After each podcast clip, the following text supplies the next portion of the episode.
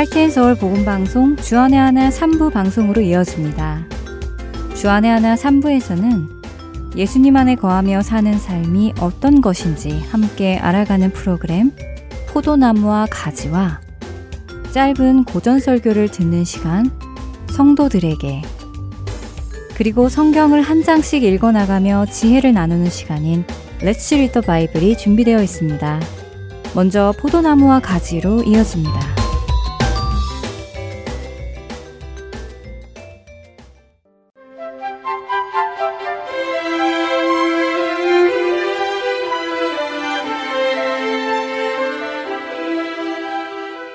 애청자 여러분, 안녕하세요. 예수님 안에 거하며 사는 삶을 나누는 시간 포도나무와 가지, 진행의 민경훈입니다. 어느새 시월이 되었습니다. 저희 교회는 지난주부터 크리스마스 캐롤 합창단을 준비하기 시작했지요. 와, 시간 정말 빠르죠? 곧 연말이고 이천이십사 년입니다. 아직 다 지나지는 않았지만 올 한 해 어떻게 지내고 계신가요? 좋은 일도 있었고 속상한 일도 있었을 것입니다. 또 지금도 여전히 힘든 상황 속에 계시는 분도 계실 것입니다. 자연 이치에 따라 시간이 흐르듯이 우리의 믿음도 시간이 지나면서 자연스럽게 성숙되어지고 하나님과의 관계가 나날이 깊어지면 얼마나 좋을까요? 그렇게 돼서 우리가 겪는 수많은 상황들을 의연하게 대처하면 참 좋을 텐데 말입니다. 저 역시 올 한 해 좋은 일도 있었고 속상한 일도 있었고 여전히 힘을 다해 살아내고 있는 부분도 있습니다. 최근에 제가 지인들에게 가장 많이 여쭤보는 질문은 이것이었습니다. 이런 상황이라면 믿음 있는 성도는 어떻게 생각할까요? 이 상황을 어떻게 받아들일까요? 라는 질문이었지요.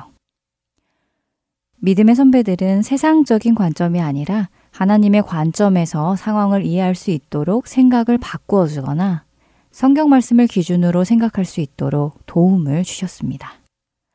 정말 많은 경우 하나님의 관점과 우리의 관점은 다른 것 같습니다.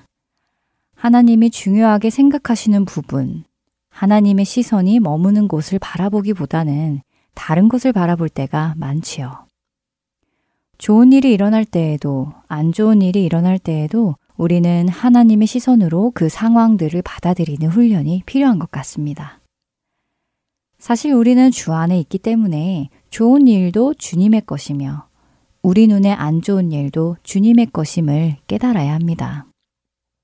더욱이 주 안에 있는 성도에게는 안 좋은 일이 더 이상 안 좋은 일이 아니기 때문입니다. 고난이나 어려운 상황을 지나며 성도는 오히려 하나님의 깊은 은혜를 경험하게 되고 그래서 하나님과 더 가까워지게 되며 그런 과정 속에서 상황들은 선한 결과를 맺게 될 때가 더 많이 있기 때문이지요. 혹시 신의 한 수라는 표현 들어보셨나요? 신의 한 수는 원래 바둑에서 사용하는 말로 신통한 묘수를 가리키는 말이라고 합니다. 그러다 어느 한 만화 작가가 바둑 만화를 그리며 신의 한 수라는 표현을 소개했고 이후에 기상천외한 묘책 또는 먼 앞을 내다본 행동이 딱 맞아 떨어졌을 때 활용하는 표현으로 한국 사람들 사이에서 자리 잡게 되었지요. 다시 말해 어떤 일을 처리하거나 해결하는 데에 매우 뛰어나고 기묘한 수단을 비유적으로 이르는 말입니다. 우리의 상황을 놀랍게 변화시켜 주실 수 있고 또 그렇게 변화시켜 주시는 하나님의 손길을 표현하기에 참 적절한 표현 같습니다. 여러분도 신의 한 수를 경험한 적이 있으신가요? 내가 생각지도 못한 방법으로 그 상황을 풀어가신 하나님을 경험한 적 있으신가요? 특히 어떤 고난이나 어려운 상황을 하나님께서 풀어가시는 과정을 보며 감탄을 해본 적 있으신가요? 오로지 상황에만 집중하는 우리와는 달리 하나님께서는 그 너머를 보고 계셨고 그것보다 한 수, 두 수, 몇백 수, 몇천 수 더 앞서가 계십니다. 찬양 한 곡 듣고 계속 말씀 나누겠습니다.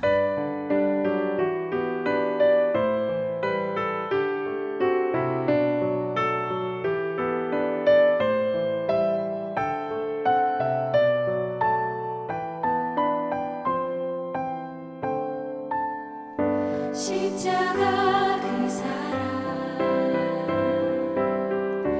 멀리 떠나서 무너진 나의 삶 속에 잊혀진 주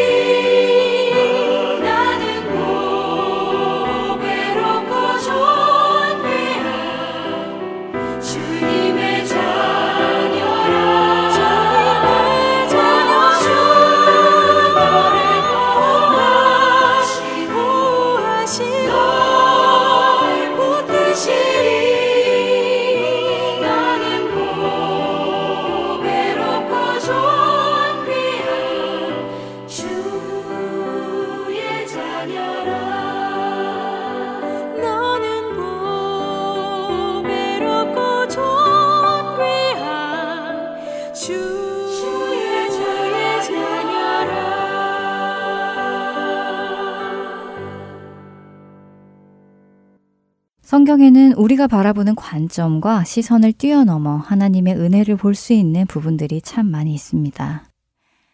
특히 아름다운 동화라고 불리울 만큼 유대인들을 비롯하여 많은 사람들로부터 사랑받는 책 룻기가 있는데요. 총 네 장으로 구성되어 있는 아주 짧은 책이지만 하나님의 손길과 은혜가 돋보이는 책입니다. 룻기는 룻이라는 모압의 이방 여인의 이야기로 구원과 구원자 메시아께서 오시는 길을 기록한 책이지만 룻기에 등장하는 인물들을 한 사람씩 살펴보면 하나님의 다양한 은혜를 볼 수 있는 책이기도 합니다. 롯의 시어머니인 나오미의 상황을 생각해 보겠습니다. 그녀의 상황을 우리가 세상의 관점으로 본다면 참 기구한 운명을 사는 여인이라 생각될 것입니다. 세상의 관점에서는 안타깝고 참 딱하고 하는 상황이었지요. 그녀는 남편과 두 아들과 함께 베들레헴에서 꽤 풍족하게 살았습니다. 하지만 베들레헴에 기근이 들자 자신이 살던 고향 베들레헴을 떠나 이웃나라인 모압으로 이민을 갔지요. 타 지역으로 이민을 가서 잘 살았으면 좋았을 텐데 모압에서 사는 동안 남편이 먼저 세상을 떠납니다. 다행히도 의지할 수 있는 두 아들이 있었고 그 아들들이 결혼하여 가정을 꾸렸지요. 그런데 그 두 아들 역시 죽게 됩니다. 결국 며느리 둘과 나오미, 이렇게 과부 셋만 남게 된 것이었지요. 그때는 지금과 달리 여성들이 홀로 살아갈 수 없는 문화였습니다. 나오미의 심정은 어땠을까요? 남편을 잃고 두 아들을 잃고 자신을 바라보고 있는 두 며느리들을 보며 많은 생각을 했을 것입니다. 여호와의 손이 나를 치셨다라고 표현할 정도로 절망스러운 시간이었을 것입니다. 그런데 멀리 베들레헴에서 소식이 들려왔습니다. 하나님께서 백성들을 돌보기 시작했다는 소식이었죠. 비를 다시 내려주셔서 베들레헴은 농사를 짓고 풍족해지기 시작했습니다. 나오미는 그 소식을 듣고 베들레헴으로 가기로 합니다. 한 며느리는 자신의 고향으로 가고 룻만 같이 가기로 해서 그 둘은 베들레헴으로 함께 떠났지요. 그렇게 베들레헴에 도착하자 성읍 사람들은 나오미를 알아보았습니다. 룻기 일 장 십구 절에서는 성읍이 떠들썩해졌다고 표현할 정도로 성읍 사람들이 나오미와 룻을 반겨주었지요. 자신을 반겨주는 성읍 사람들을 향해 나오미는 이렇게 말합니다. 나오미가 그들에게 이르되 나를 나오미라 부르지 말고 나를 마라라 부르라. 이는 전능자가 나를 심히 괴롭게 하셨음이니라. 내가 풍족하게 나갔더니 여호와께서 내게 비어 돌아오게 하셨느니라. 여호와께서 나를 징벌하셨고 전능자가 나를 괴롭게 하셨거늘 너희가 어찌 나를 나오미라 부르느냐 하니라. 룻기 일 장 이십 절과 이십일 절의 말씀입니다. 나오미라는 이름의 뜻은 기쁜, 즐거운, 사랑스러운이고 마라라는 뜻은 쓰다입니다. 나오미는 자신이 즐거움이라는 이름을 가졌지만 지금 자신의 처지는 즐거움이 하나도 없는 고통만이 가득한 쓰디쓴 인생이라며 한탄하고 있는 것이지요. 과부는 스스로 살아갈 수 없는 사회 구조 속에서 나오미는 소망을 잃었습니다. 이런 절망적인 상황, 희망이 없는 상황 속에서 나오미는 자신을 마라라고 부르라고 한 것이었지요. 신학자들은 나오미가 전능자가 나를 징벌하셨고 괴롭게 하셨다라는 표현을 통해 하나님을 향해 원망하며 불평을 하고 있는 것이라고 설명합니다. 그런데 성경에서는 그 다음 절에 이런 말씀을 기록해 놓았습니다. 그들이 보리 추수 시작할 때에 베들레헴에 이르렀더라. 보리 추수 시작할 때. 저는 이 말씀이 꼭 이렇게 들립니다. 너는 나를 원망하고 불평하지만 나는 너를 위해 은혜를 준비했다 라고요. 기근이 와서 떠나야 했던 그 베들레헴을 돌보기 시작하신 하나님의 묘수, 신의 한수가 시작되고 있었지요. 하나님의 인도하심을 룻기 전체를 읽으시며 그 은혜를 누려보시길 권해드립니다. 우리 주변에는 이렇게 사랑하는 가족을 잃었거나 재산을 잃게 되거나 건강을 잃게 되거나 사건, 사고를 당하신 분들을 자주 보게 됩니다. 심지어 내가 그 일을 겪기도 하지요. 세상의 관점이나 나 중심적인 생각으로 그 상황을 바라보면 우리가 느낄 수 있는 것은 불평, 불만, 좌절, 속상함, 짜증, 원망 등등으로 이어질 수가 있습니다. 하지만 하나님의 관점으로 보면 그것은 감사, 기다림, 사랑, 보호하심, 돌보심으로 보이게 되지요. 하나님은 그 상황을 통해 일하십니다. 우리가 해야 할 것은 신실하신 하나님을 믿고 기다리며 하나님께 더 가까이 가는 것. 그것이 우리가 해야 할 일입니다. 하나님께서는 그런 힘든 일을 겪는 나오미에게 은혜를 준비하고 계셨습니다. 단지 그녀가 그 손길을 보지 못할 뿐이었지요. 고난 중에 있거나 연단 중에 있을 때 대부분의 사람들은 은혜를 준비하고 계시는 하나님을 보지 못합니다. 그렇기에 나오미처럼 그 시간을 불평과 원망 속에서 보내지요. 우리는 때로 주변에 이렇게 안타까운 일을 맞이하는 사람들을 향해 속으로 많은 생각을 하게 됩니다. 저부터가 어? 왜 저런 일이 생겼지? 하나님한테 뭔 잘못을 했길래? 아유, 안타깝다. 하나님께서 은혜를 조금만 주시나 보다 등등 아주 세상적인 관점으로 그 상황을 바라보았습니다. 하지만 이것이 얼마나 잘못된 것인가요? 얼마나 세상 중심적인 생각인가요? 하나님 나라에서 사는 우리는 지금 우리 앞에 벌어지고 있는 상황들을 하나님의 시선으로 보는 훈련을 해야 합니다. 그 일은 하나님께서 전적으로 주관하고 계시고 그 상황 뒤에 올 하나님의 은혜의 손길이 분명히 있기 때문이지요. 우리 눈에는 안타까워 보일 수 있는 상황이지만 많은 경우 그 상황이 바로 하나님 은혜의 시작일 때가 많습니다. 현재 겪는 일은 주님은 알고 계십니다. 주님은 보고 계시지요. 그 일을 통해 하나님께서는 어떤 일을 행하실지 우리는 아직 모릅니다.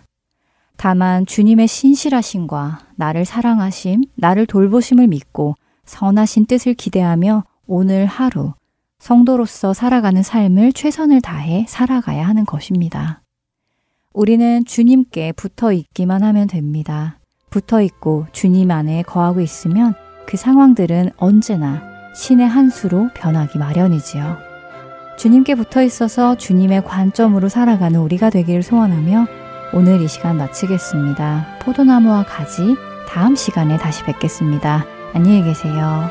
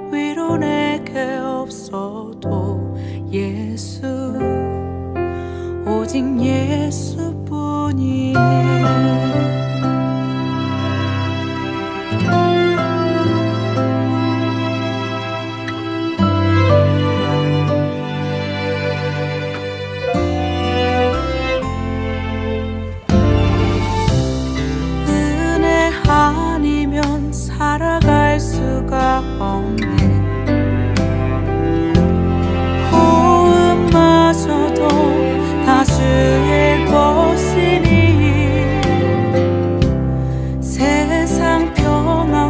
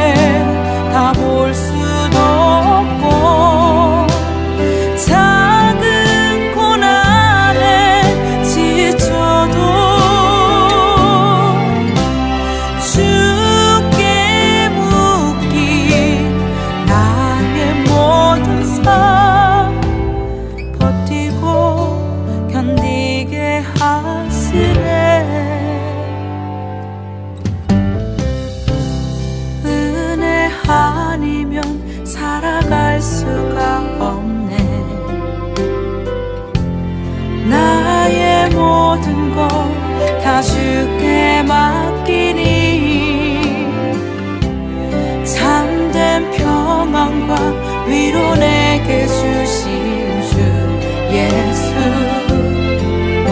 오직 예수뿐이네.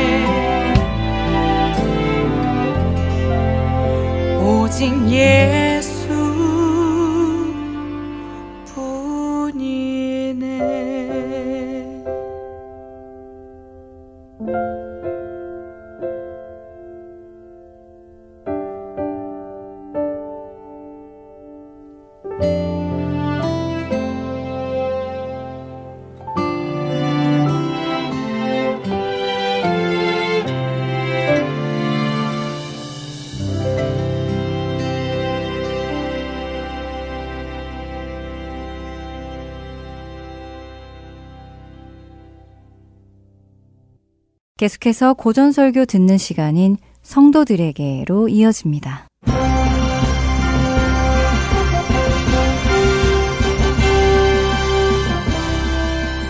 여러분 안녕하세요. 성도들에게 진행의 권혁준입니다. 성도들에게 이 프로그램은 지난 시대의 외국 설교자들의 설교를 여러분께 읽어드리는 시간입니다. 오늘은 천팔백구십구 년에 태어나 천구백팔십일 년 여든두 살의 나이로 소천한 영국 복음주의 설교자 마틴 로이드 존스의 에베소서 오 장 설교, 성경적 찬양 중 일부를 읽어드립니다. 우리가 주님을 가장 쉽게 만날 수 있는 때는 성경을 읽을 때입니다. 주님께서는 우리로 하여금 주님을 바라보게 하시려고 우리에게 성경을 주셨습니다. 성경 안에 주님의 초상화가 있고 주님의 사진이 있는 것입니다. 그리고 이렇게 성경 안에서 주님을 본 사람은 반드시 마음으로 아름다운 곡조를 만들어 주님을 찬양할 수밖에 없습니다. 그렇다면 우리가 주님을 찬양할 때 무엇에 관해 찬양해야 합니까? 우리는 영광스러운 주님의 인격과 찬란한 위엄을 찬양해야 하는 것입니다. 태초에 말씀이 계시니라, 이 말씀이 하나님과 함께 계셨으니 이 말씀은 곧 하나님이시니라. 요한복음 일 장 일 절의 말씀입니다. 주님의 영원하심, 주님께서 성부와 함께 가지고 계신 영원한 영광, 피조되지 않고 하나님으로부터 나시어 모든 면에서 성부와 동등하시며 영원하신 주님. 바로 이것이 우리가 노래해야 할 주님의 인격인 것입니다. 우리는 이런 것들을 정말 깊이 묵상해야 합니다. 또한 이것에 집중해야 합니다. 우리는 이것을 날마다 기억해야 합니다. 만일 우리가 기계적으로 성경을 읽는 것이 아니라면 성경을 읽을 때마다 우리는 주님의 인격을 생각하게 될 것입니다. 저는 체계적으로 성경을 읽어야 한다고 믿지만 거기에는 심각한 위험이 따를 수도 있다는 것을 말씀드리고 싶습니다. 어떤 경우에 심각한 위험이 따를 수 있는지 말씀드리겠습니다. 성경책을 펼쳐들면서 여러분은 이렇게 말하는 사람이 있습니다. 오늘 내가 읽어야 할 차례는 어디지? 아, 여기부터 여기까지 읽으면 되겠구나. 만일 여러분이 성경을 읽을 때에 이처럼 여러분의 관심사가 정해진 분량을 읽는 것이라면 위험한 것입니다. 정해진 분량만 읽는 것으로 끝나서는 안 됩니다. 읽은 그 말씀을 묵상해야 합니다. 그 일에 충분한 시간을 투자해야 합니다. 그렇게 할 때 거기에서 주님을 만날 수 있습니다. 그러므로 주님을 만나기 위해서 시간을 내십시오. 정해진 분량을 빨리 읽고 다른 일을 하기 위하여 서둘러 성경을 읽지 않도록 하십시오. 우리는 충분한 시간을 가지면서 주님의 인격을 깊이 생각하고 묵상해야 합니다. 성경은 모든 곳에서 주님의 영광에 대해 말합니다. 히브리서 기자는 히브리서를 시작하며 일 장 일 절에서 삼 절에 이렇게 기록했습니다. 옛적의 선지자들을 통하여 여러 부분과 여러 모양으로 우리 조상들에게 말씀하신 하나님이 이 모든 날 마지막에는 아들을 통하여 우리에게 말씀하셨으니 이 아들을 만유의 상속자로 세우시고 또 그로 말미암아 모든 세계를 지으셨느니라. 이는 하나님의 영광의 광채시요 그 본체의 형상이시라. 그의 능력의 말씀으로 만물을 붙드시며 죄를 정결하게 하는 일을 하시고 높은 곳에 계신 지극히 크신 이의 우편에 앉으셨느니라.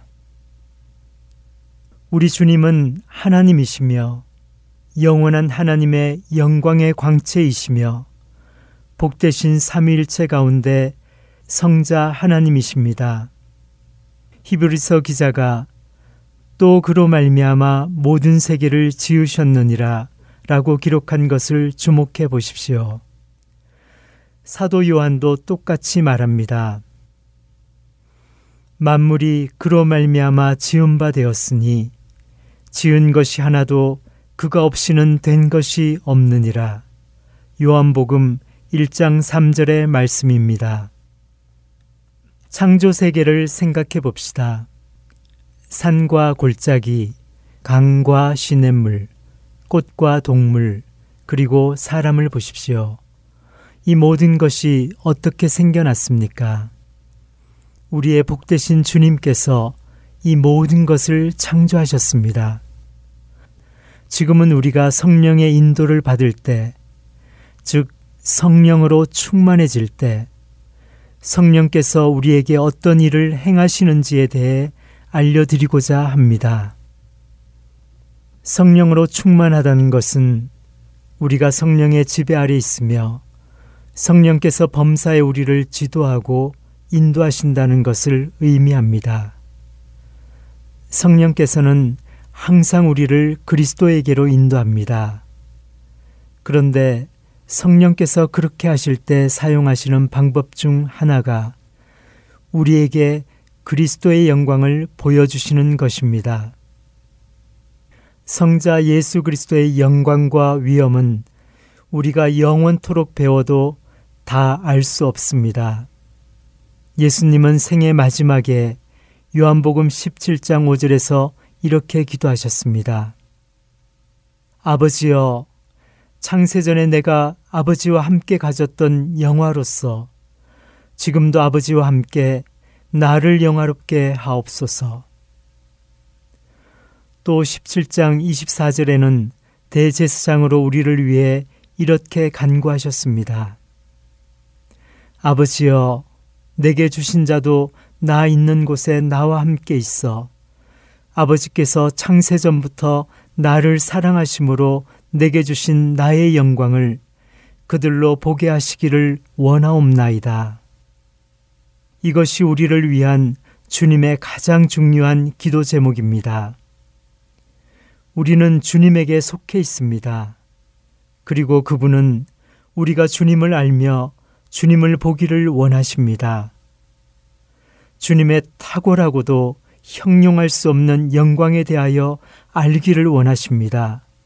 그래서 나의 영광을 그들로 보게 하시기를 원하옵나이다 라고 기도하신 것입니다. 우리는 어떻습니까? 우리는 이렇게 성자 예수 그리스도와 그분의 위엄, 그 영광과 영원한 위대함을 묵상합니까? 또 다른 주제를 생각해 봅시다. 우리 주님의 성육신의 놀라운 신비 말입니다. 사도 바울은 성육신의 놀라운 신비 근처에만 가도 금세 어김없이 어떤 종류의 노래, 어떤 종류의 찬송을 부르기 시작합니다. 디모데전서에서 사도 바울은 그리스도의 성육신과 관련하여 장엄하게 진술합니다. 크도다 경건의 비밀이여, 그렇지 않다는 이 없도다. 그는 육신으로 나타난 바 되시고 영으로 의롭다 하심을 받으시고 천사들에게 보이시고 만국에서 전파되시고 세상에서 믿음 바 되시고 영광 가운데서 올려지셨느니라 라고 디모데전서 삼 장 십육 절에 말씀하십니다. 이 얼마나 장엄한 주제입니까? 성육신에 대하여 요약하는 이 말씀에서도 바울은 그리스도를 찬송합니다. 사도는 그리스도의 성육신과 그 모든 과정, 그리고 그 경이로움과 아름다움을 살펴보기를 좋아합니다. 그리고 위대한 사도는 그것을 살펴볼 때마다 골수에 사무치도록 감동을 받았습니다. 오늘날 기독교의 큰 문제점은 이런저런 일들, 전쟁이나 폭탄이나 사회 문제 등에 대하여 말하는데 모든 시간을 다 써버린다는 것입니다. 교회가 그런 일들을 다루는 것은 옳은 일이며 또 교회가 그런 문제들도 다루어야 한다고 생각합니다. 그러나 그런 문제들이 교회의 중심이 될 수는 없습니다. 매주일 강단에서 그런 문제들에 대해서만 설교하는 것은 결코 옳지 않습니다. 교회의 중심은 우리 주 예수 그리스도입니다. 오늘날 교회가 세상에 아무런 영향을 끼치지 못하는 까닭은 교회가 주님을 잘 알지 못하고 주님의 성육신에 크게 감동받지 못하기 때문입니다.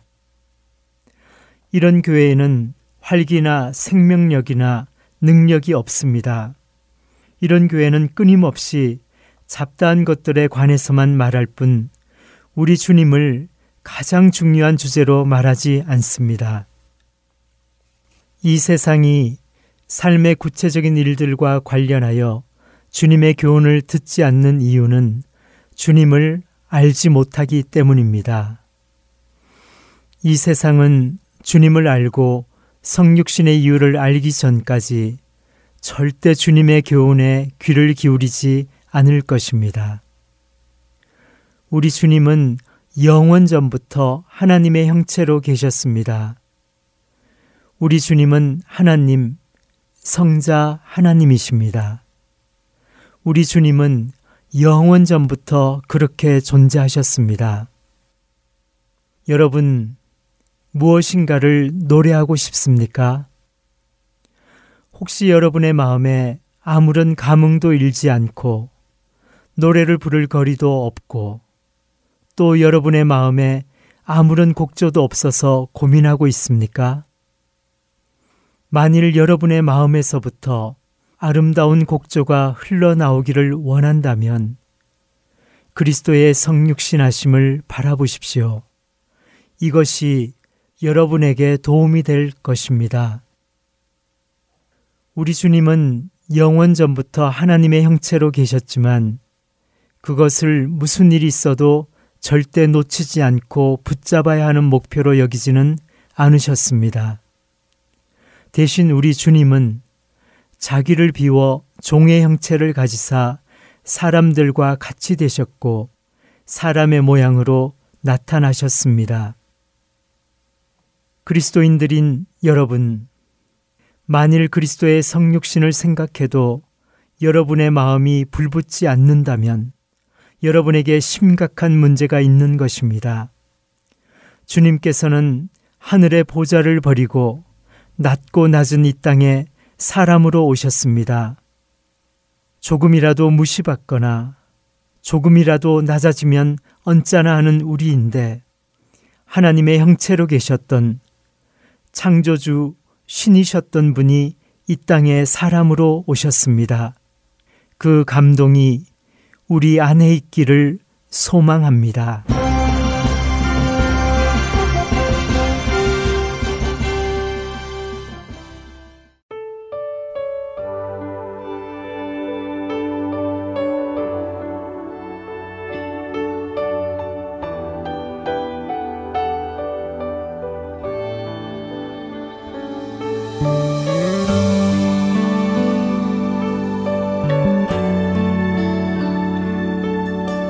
Thank you.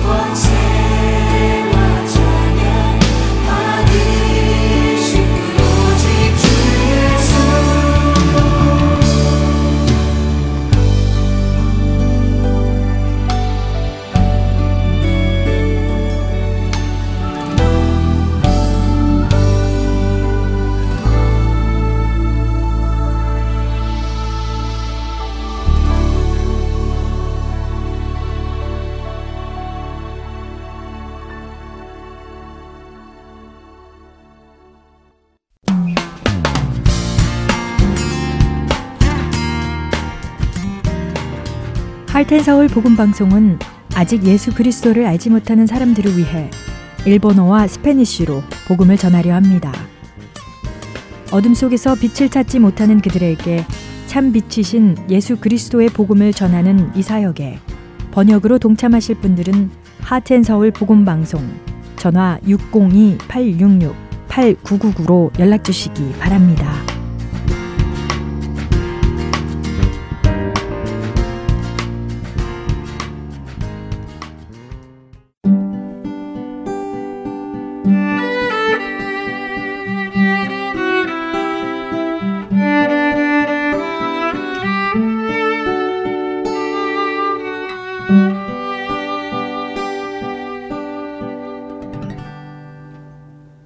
말씀을 묵상하는 시간, Let's Read the Bible 보내드립니다.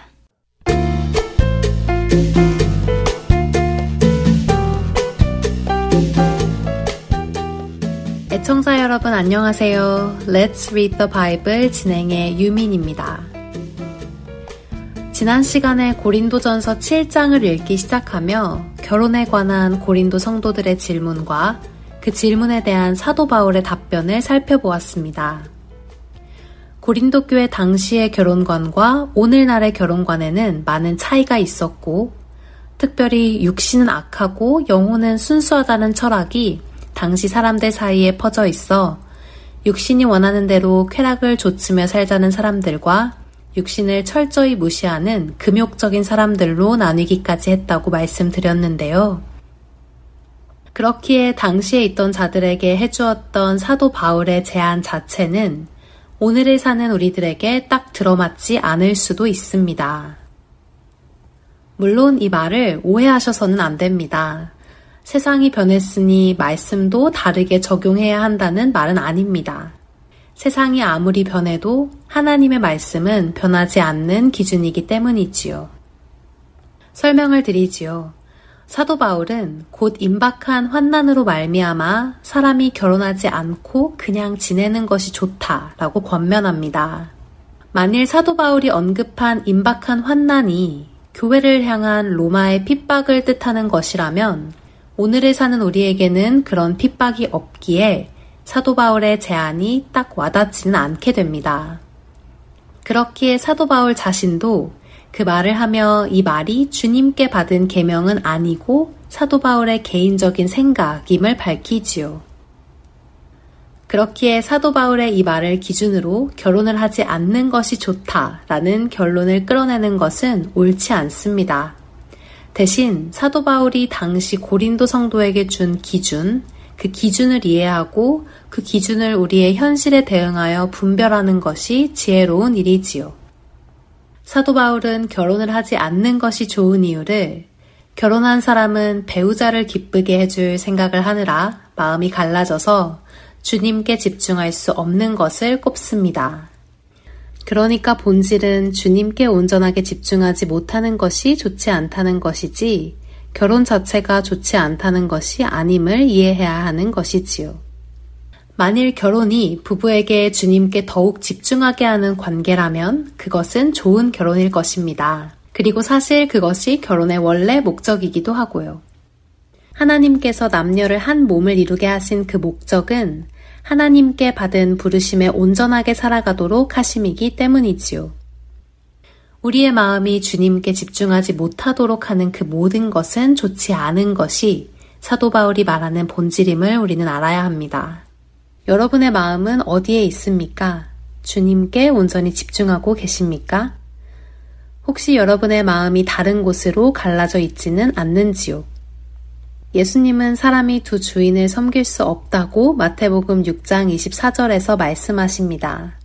나의 주인은 누구신가? 내 마음은 어디에 집중하고 있는가? 늘 점검하며 살아가시는 저와 여러분이 되시기를 소망합니다. Let's Read the Bible 고린도전서 칠 장 이십오 절에서 사십 절까지의 말씀을 읽겠습니다. 처녀에 대하여는 내가 주께 받은 계명이 없으되 주의 자비하심을 받아서 충성스러운 자가 된 내가 의견을 말하노니 내 생각에는 이것이 좋으니 곧 임박한 환난으로 말미암아 사람이 그냥 지내는 것이 좋으니라. 내가 아내에게 매였느냐 노이기를 구하지 말며 아내에게서 노였느냐 아내를 구하지 말라. 그러나 장가가도 죄짓는 것이 아니요 처녀가 시집가도 죄짓는 것이 아니로되 이런 이들은 육신에 고난이 있으리니 나는 너희를 아끼노라.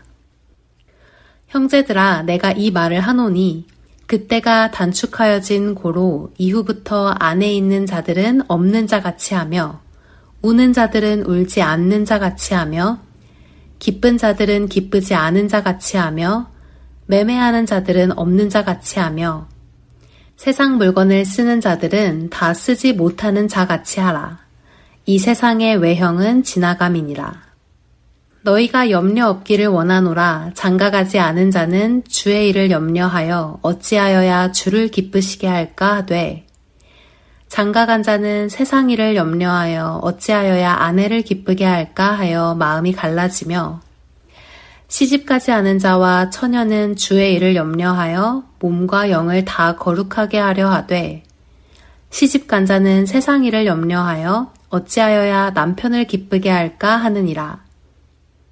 내가 이것을 말함은 너희의 유익을 위함이요 너희에게 올무를 놓으려 함이 아니니 오직 너희로 하여금 이치에 합당하게 하여 흐트러짐이 없이 주를 섬기게 하려 함이라. 그러므로 만일 누가 자기의 약혼녀에 대한 행동이 합당하지 못한 줄로 생각할 때 그 약혼녀의 혼기도 지나고 그같이 할 필요가 있거든 원하는 대로 하라. 그것은 죄짓는 것이 아니니 그들로 결혼하게 하라. 그러나 그가 마음을 정하고 또 부득이한 일도 없고 자기 뜻대로 할 권리가 있어서 그 약혼녀를 그대로 두기로 하여도 잘하는 것이니라. 그러므로 결혼하는 자도 잘하거니와 결혼하지 아니하는 자는 더 잘하는 것이니라. 아내는 그 남편이 살아있는 동안에 매여 있다가 남편이 죽으면 자유로워 자기 뜻대로 시집 갈 것이나 주 안에서만 할 것이니라. 그러나 내 뜻에는 그냥 지내는 것이 더욱 복이 있으리로다. 나도 또한 하나님의 영을 받은 줄로 생각하노라. Let's Read the Bible 고린도전서 칠 장 이십오 절에서 사십 절까지의 말씀을 읽었습니다.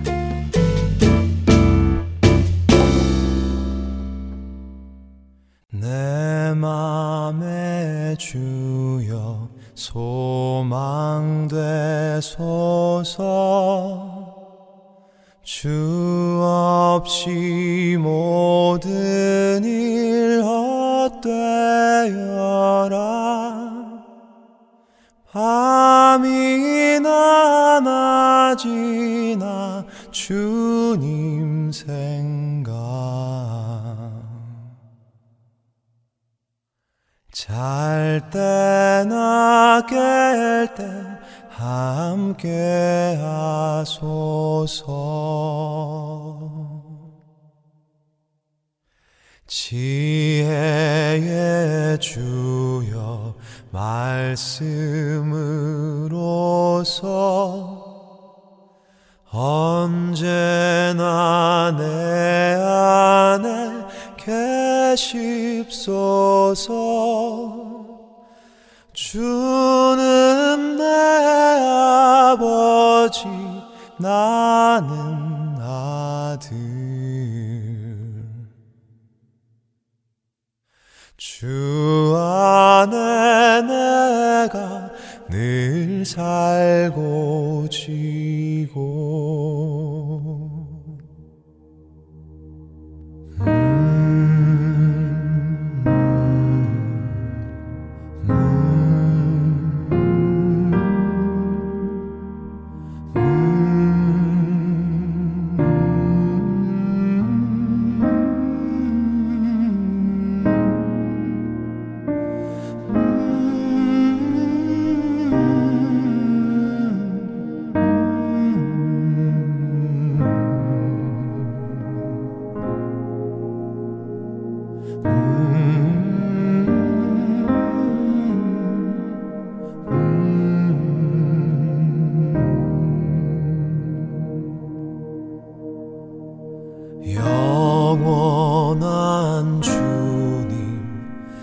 승리의 주 하늘에 내 기쁨을 주옵소서. 어떠한 고난이 닥쳐와도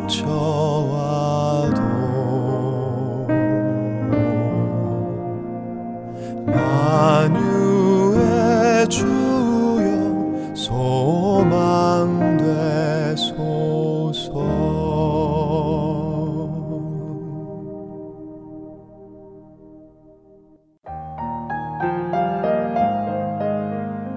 주안의 하나 삼 부 순서는 여기까지입니다. 주안의 하나 사 부로 이어집니다.